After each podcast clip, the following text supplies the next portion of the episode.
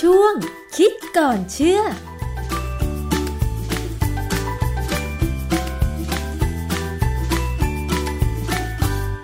พบกันในช่วงคิดก่อนเชื่อกับดรแก้วกังสดานนภัย นักพิษวิทยาและดิฉันชนาทิพไพรพงศ์ค่ะ พูดถึงเรื่องของการออกกำลังกายอีกสักครั้งหนึ่งนะคะ ในช่วงที่มีการระบาดของเชื้อไวรัสโคโรนาสายพันธุ์ใหม่ 2019 หรือโควิด -19 หลายคนก็คือหยุดออกกำลังกายไปเลย เพราะว่าสถานออกกำลังกายเช่นฟิตเนสบ้างหรือสนามกีฬาบ้างเนี่ยนะคะ ก็ปิดตัวลงไปค่ะ แต่ว่าเมื่อมีการคลายล็อกดาวน์เป็นระยะระยะก็มีการ เปิดสำหรับสนามกีฬาที่สามารถรักษาระยะห่างในระหว่างออกกำลังกายได้ แต่ทีนี้เรื่องของการออกกำลังกายเนี่ยมันก็มีประโยชน์ใช่ไหมคะ ประโยชน์ของมันก็คือทำให้สุขภาพร่างกายแข็งแรง แต่ว่ามันจะมีงานวิจัยอะไรไหม ที่ออกมาบอกเกี่ยวกับข้อมูลของการออกกำลังกายว่าจะสามารถช่วยป้องกันโควิด -19 ได้ต้องไปถามอาจารย์แก้วค่ะ อาจารย์คะการออกกำลังกาย สามารถช่วยให้ป้องกันการติดเชื้อโควิด -19 ได้จริงหรือเปล่าคะอาจารย์ ครับคือตัวงานวิจัยโดยตรงเนี่ยยังไม่มี แต่ว่ามันมีงานวิจัยที่สามารถเอามาเทียบเคียงกันได้นะฮะ ค่ะ คือก่อนอื่น เราต้องมาดูก่อนว่ามันมีข้อมูลมาจาก CDC ของอเมริกา CDC นี่ก็คือศูนย์ควบคุมและป้องกันโรคของสหรัฐอเมริกา ชื่อเต็มๆก็คือเป็น Center for Disease Control and Prevention นะฮะในเรื่องกรณีของโคโรนาไวรัสดิซี2019 เนี่ย เอ่อ CDC เขาไปเอาข้อเขาไปเก็บข้อมูลของจีนมานะความจริงข้อมูลของเขาก็คงมีแหละ แต่เขาไม่พูดเขาพูดถึงจีน ค่ะ เขาบอก เอ่อร้อยละสามถึงร้อยละสิบเจ็ดของชาวจีนที่ติดโควิดสิบเก้าเนี่ย ซึ่งจีนนี่ติดประมาณสี่หมื่นกว่าคนนะ ค่ะ เขาบอกว่าคนพวกเนี่ยร้อยละสามถึงสิบเจ็ดจะมีอาการหายใจลำบากเฉียบพลัน ภาษาอังกฤษเขาจะใช้คำว่า acute respiratory disease syndrome พวกหมอเขาจะพูดว่า ARDS ค่ะ นะฮะก็จะใช้คำคำย่อเป็นเป็นโค้ดของเขา อาการหายใจลำบากเฉียบพลัน มันเป็นอาการที่เกิดจากการที่ของเหลวในหลอดเลือด ในปอดเนี่ย รั่วแล้วไหลเข้าไปในถุงลมปอด ค่ะ แทนที่อากาศเลยทำให้ปอดเนี่ย มันไม่สามารถจะแลกเปลี่ยนออกซิเจน ระหว่างอากาศกับเลือดนะคือในเลือดเราเนี่ย ปกติพอไปถึงปอดเนี่ย มันจะมีคาร์บอนไดออกไซด์สูง ค่ะ ปอดก็จะทำหน้าที่เอาออกซิเจนเข้าไปแทนนะคาร์บอนไดออกไซด์ออก ค่ะ พอมันทำไม่ได้เนี่ย ร่างกายก็จะขาดออกซิเจน อ๋ออ อวัยวะต่างๆก็จะขาดออกซิเจน อ๋อ คล้ายๆกับเหมือนตอนที่แบบออกกำลังกายแต่เราแบบกลั้นหายใจหรือเปล่าอาจารย์ทำให้เรารู้สึกอึดอัด บางคนปวดหัว อย่างดิฉันเล่นโยคะเนี่ยค่ะ มี อ๋อ เพื่อนบางคนที่หายใจไม่ถูกต้อง ซึ่งอาจารย์ที่สอนโยคะ อ่า ต้องคอยย้ำอยู่บ่อย ๆ ว่า อย่ากลั้นหายใจเวลาทำท่าโยคะต่างๆ อย่างนี้หรือเปล่าคะอาจารย์ ประมาณนั้นแหละ เพราะว่าพอไม่มีอากาศเนี่ยมันก็เลยทำให้อวัยวะต่างๆ เนี่ย มันวายได้ อืม อย่างหัวใจเนี่ย หัวใจที่ถ้าขาดเลือดคำว่าขาดเลือดเนี่ยไม่ได้หมายความว่าเลือดมันกินเลือดนะมันขาดออกซิเจนที่เลือดเอาพาเอาไปให้ อ๋อ เท่านั้นเองนะฮะ ค่ะ ก็เลยทำให้หัวใจที่วายทำให้อวัยวะต่างๆวายได้ ค่ะ คืออาการหายใจลำบากเฉียบพลันเนี่ย คนที่เป็นโควิด 19 เนี่ย จะเป็น คือมันเป็นจริง ๆ เนี่ยมันเป็นกับโรคต่างๆ ที่ทำให้เกิดปัญหาทางเดินหายใจ ค่ะ พวกเชื้อโคโรนาไวรัส เนี่ย มันมันมีเป้าหมายที่ทางเดินหายใจ ค่ะ แต่ความจริงไอ้โควิด 19 เนี่ยเป้าหมายมันขยขยายออกไปแล้วนะ มันไม่ใช่แค่ทางเดินหายใจไว้เดี๋ยววันหนึ่งเราจะพูดถึงเรื่องนี้อีกทีหนึ่ง ค่ะ นะว่าไอ้โควิด 19 เนี่ยมันซุปเปอร์ไวรัสแล้วล่ะมันไม่ใช่ไวรัสธรรมดานะฮะ ค่ะ ทีนี้ไอ้นอกจากเนี้ยไอ้อาการหายใจลำบากเฉียบพลันเนี่ยเขาบอกว่ามันจะเป็นตัวประเด็นหนึ่งที่ทำให้เกิดอาการแทรกซ้อนที่รุนแรงออกมา คือคือโรคเนี่ย ถ้ามันเป็นแค่เกี่ยวกับปอดมันเป็นเกี่ยวกับปอด แต่ถ้ามันแทรกซ้อนเนี่ยคือมีอาการอื่นที่อวัยวะอื่นมาด้วย ค่ะ นะฮะแล้วคนป่วยพวกเนี้ยถ้าเข้าไอซียูเนี่ย ตายสูง อืม นะ อย่างเราจะเห็นพวกอิตาลีเนี่ย หรือว่าอย่างที่นิวยอร์กเนี่ย นิวยอร์กเนี่ย มีปัญหาขาดไอ้เครื่องที่เราเรียกว่า ventilation เพราะว่า ventilation เนี่ยเป็นตัวเครื่องที่ช่วยคนที่มีอาการหายใจลำบากเฉียบพลัน ค่ะ ใช่ไหมที่มีข่าวว่าโอ้ที่นิวยอร์กที่ขาดมากเลยที่อิตาลีนี่ขาดมากเลย เพราะว่าคนพวกเนี่ยเขามีปัญหาตรงนี้ทีนี้มันจะมาเกี่ยวอะไรกับออกกำลังกาย ปรากฏว่า เออการออกกำลังกายเนี่ย มันเป็นวิเป็นกระบวนการหนึ่งเวลาเราออกกำลังกายที่ถูกต้องเนี่ยนะ ค่ะ มันจะมีเอนไซม์ตัวหนึ่ง เกี่ยวกับการต้านออกซิเดชันเพิ่มขึ้นในร่างกายเรา ค่ะ แล้วก็มีงานวิจัย ซึ่งอันนี้เว็บไซต์ everydayhealth.com เนี่ยเขาพูดว่ามันมีข้อมูลว่าการออกกำลังกายจนได้ระดับหนึ่งเนี่ย มันลดความเสี่ยงของอาการหายใจลำบากเฉียบพลัน อืม คือเขาพยายามจะโยงเรื่องนี้ว่า ออกกำลังกายดี ค่ะ ลดความเสี่ยงของอาการหายใจลำบากเฉียบพลัน อาการหายใจลำบากเฉียบพลันเนี่ย มันเป็นอาการหนึ่งของคนที่ติดโควิด -19 ค่ะ เพราะฉะนั้น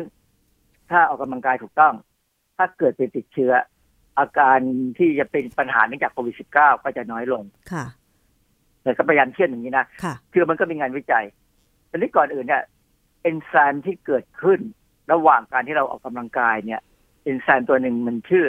ซูเปอร์ออกไซด์ดิสมิวเตสนะฮะซูเปอร์ออกไซด์ดิสมิวเตสเนี่ย เป็นเอนไซม์ที่จะทำลายพวกเอ่อพวกไอ้เจ้าเลดิคอลต่างๆ พวกอนุมูล อิสระ อิ ใช่ไหสม ระอนุมูลต่างๆ ที่เกิดขึ้นในร่างกายเรา ค่ะ ซึ่งความจริงเนี่ย การออกกำลังกายเนี่ยทำให้เกิดอนุมูลอิสระเยอะ ค่ะ นะฮะแต่ว่าพอมันมีอนุมูลอิสระเยอะไอ้เจ้าเนี่ยมันพวกสารพิษพวกเนี้ยมันจะไปกระกระตุ้นให้เซลล์ต่างๆ ในร่างกายโดยเฉพาะที่ปอดที่อะไรเนี่ย สร้างเอนไซม์มาช่วยตัวเองมาทำลาย ค่ะ ดังนั้นคนที่ออกกำลังกายเป็นประจำเนี่ยจะต้องมีเอนไซม์ตัวนี้สูง อืม ซึ่งเขาเขาสามารถวัดได้ในเลือด ค่ะ อ่า อันนี้มันก็มีงานวิจัยเป็นบทความทุกคนทางวิชาการเนี่ยนะ ชื่อ extracellular superoxide dismutase a molecular transducer of health benefits of exercise เอ่องานวิจัยที่ตีพิมพ์ในวารสารชื่อ redox biology ปี 2020 เนี่ยคำว่า extracellular superoxide dismutase ก็หมายถึงว่าคือเซลล์หลายๆเซลล์เนี่ยจะผลิตเอนไซม์นี้ออกมา ค่ะ แล้วปล่อยออกไปนอกเซลล์ มันก็จะไปอยู่ในหลอดไปอยู่ในระบบเลือด ระบบน้ำเหลืองอะไรของร่างกายเราอยู่ในกล้ามเนื้อ ค่ะ ที่ออกมานอกเซลล์ เนี่ยจะเป็นตัวที่จะช่วยทำให้ป้องกันเรื่องนู้นเรื่องเรื่องนี้ได้ ซึ่งก็อย่างที่บอกแล้วว่ามันมีงานวิจัยบอกว่า ถ้ามีซูเปอร์ออกไซด์ดิสมิลเตสสูงเนี่ย ค่ะ อาการหายใจลำบากเฉียบพลันจะต่ำจะลดลง อ๋อ จะเสี่ยงน้อยหน่อย สังเกตตัวเองนะคะอาจารย์ ช่วงที่ออกกำลังกายสม่ำเสมอ เล่นโยคะสัปดาห์ละ 4 วัน เต้นสัปดาห์ละ 2 วันอะไรอย่างเงี้ยนะคะ อาจารย์ สังเกตว่าทำไมตัวเองแบบคล่องแคล่ว ไม่รู้สึกอึดอัด ทั้งกล้ามเนื้อก็แข็งแรง รวมถึงการหายใจก็ไม่อึดอัดด้วย ก็แสดงว่าตอนออกกำลังกายมันมีเอนไซม์ซูเปอร์ออกไซด์ดิสมิวเตสออกมาเยอะใช่ไหมคะอาจารย์ มันควรจะเป็นเช่นนั้นสำหรับคนทั่วๆไปอะนะ ค่ะ คือเราก็ต้องเชื่องานวิจัยแหละครับว่าเขาบอกว่าอย่างนั้น แล้วก็อย่างที่บอกอะคนที่ออกกำลังกายแบบเนี้ยออกกำลังกายจนมีเอนไซม์สูงเนี่ยก็ปักจะไม่เป็นหวัด คือมันอาจจะมีอาการเราอาจจะติดหวัดอยู่ทุกวันนั่นแหละแต่ว่าร่างกายอาจจะมีภูมิต้านทานภูมิคุ้มกันดี ก็กำจัดเชื้อไปได้ แต่อาการตอนที่เชื้อมันเริ่มติดเราเนี่ย เราจะมีอาการหายใจลำบาก ค่ะ แต่ว่าเอนไซม์พวกนี้อาจจะไปช่วยทำลายไปช่วยทำอะไรโดยทางอ้อมก็ได้นะฮะ ค่ะ ในงานวิจัยในบทความที่เขาพูดเนี่ยเขาบอกว่าไอ้ซูเปอร์ออกไซด์เดสเนลเตสเนี่ยตามธรรมชาติร่างกายเราผลิตขึ้น แต่มันสูงมากขึ้นสำหรับคนที่ออกกำลังกายแบบ endurance exercise หรือ endurance training สูงกว่าคนที่ออกกำลังกายแบบ resistance exercise เป็นยังไงคะอาจารย์ อันนี้มันต่างกัน สมมติเราพูดถึง resistance exercise ก่อนคือพวกที่ยกน้ำหนักนะพวกที่ชอบใช้ออกกำลังกายแบบเกรงกล้ามเนื้อ อ๋อ พวกนี้จะเกร็งกล้ามเนื้อแล้วก็จะพวกนี้ถ้าออกกำลังกายไม่ดีเนี่ย ก็จะเกิดอาการตะคริวเลยใช่ ค่ะ ไหมเพราะว่ามันกล้ามเนื้อมันมันถูกยืดและคาค้างเอาไว้ ค่ะ พอค้างเอาไว้เนี่ย มันก็ต้องใช้พลังงานสูงพอใช้พลังงานไปแล้วจนถึงจุดหนึ่งออกซิเจนไปเลี้ยงไม่พอ ค่ะ มันก็จะเป็นตะคริวเพราะจะมีกรดแลคติกออกมา ครับ ถ้าเราไปใน นึกภาพง่ายๆ ถ้าเราไปในฟิตเนส พวก resistance exercise นี่ก็คืออย่างเช่นยกเวท อะไรอย่างนี้ใช่ไหมคะอาจารย์ ใช่ฮะใช่เลย พวกนี้แหละคือถามว่ามันมีประโยชน์ไหมมีประโยชน์ มันสร้างความแข็งแรงของกล้ามเนื้อ แต่ต้องทำเป็นต้องทำและต้องทำจริงก็ถึงต้องมีโค้ชต้องมีไอ้เทรนเนอร์นะ ค่ะ ช่วยดูว่ายกขนาดไหนจะพอคือถ้ายกมากเกินไปกล้ามเนื้อฉีก ค่ะ นะทีนี้พวกที่ทำแบบเนี้ยใช้ resistance exercise เนี่ย จะ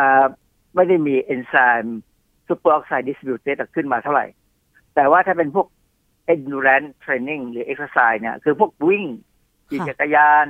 ออกกำลังกายอย่าง ขยับตัว ผมาตีแบดนี่คงใช่เหมือนกัน คือมันมันต้องแบบออกกำลังกายแบบ ขยับตัวเอง อ่าขยับมีการขยับตัวแล้วก็ค่อยๆไปไปเรื่อยๆ แล้วก็พยายามคืออย่างขี่จักรยานเนี่ยเขาเขาพยายามสอนบอกว่า อย่า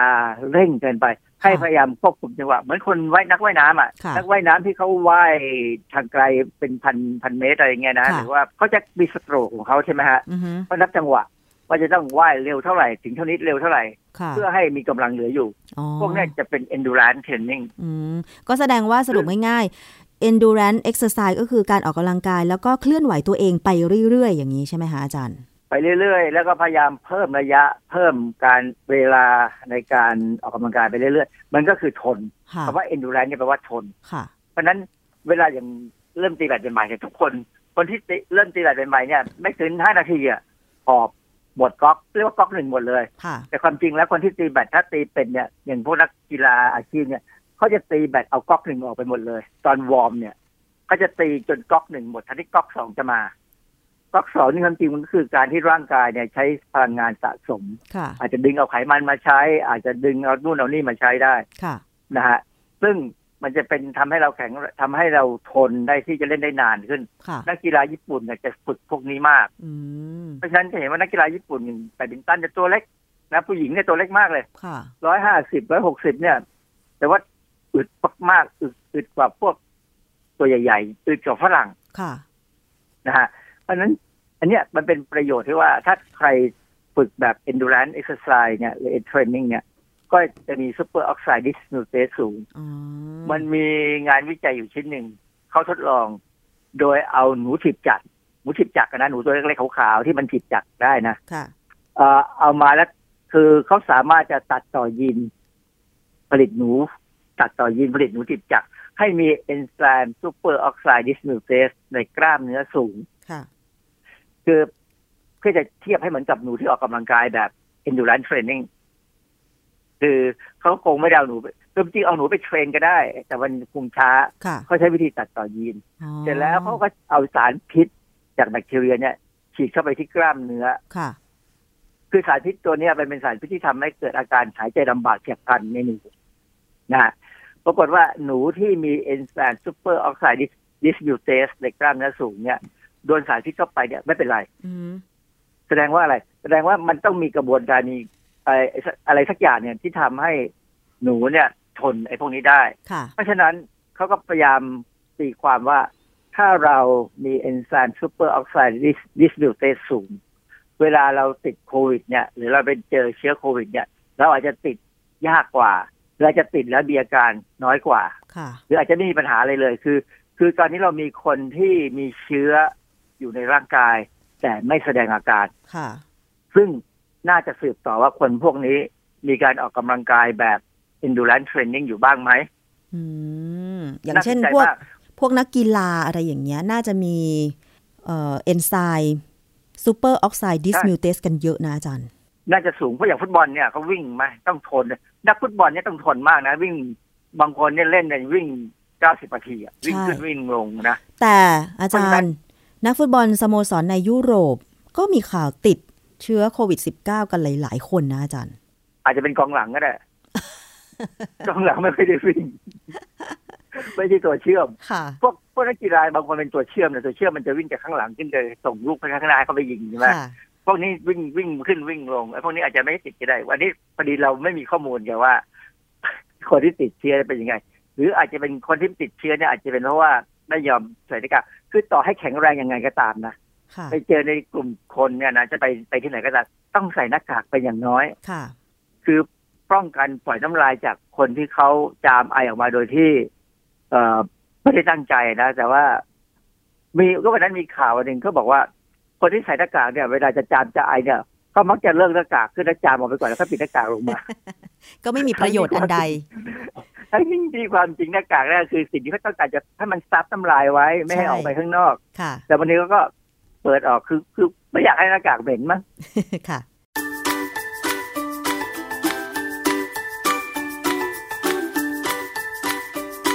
ง ค่ะ ช่วงคิดก่อนเชื่อ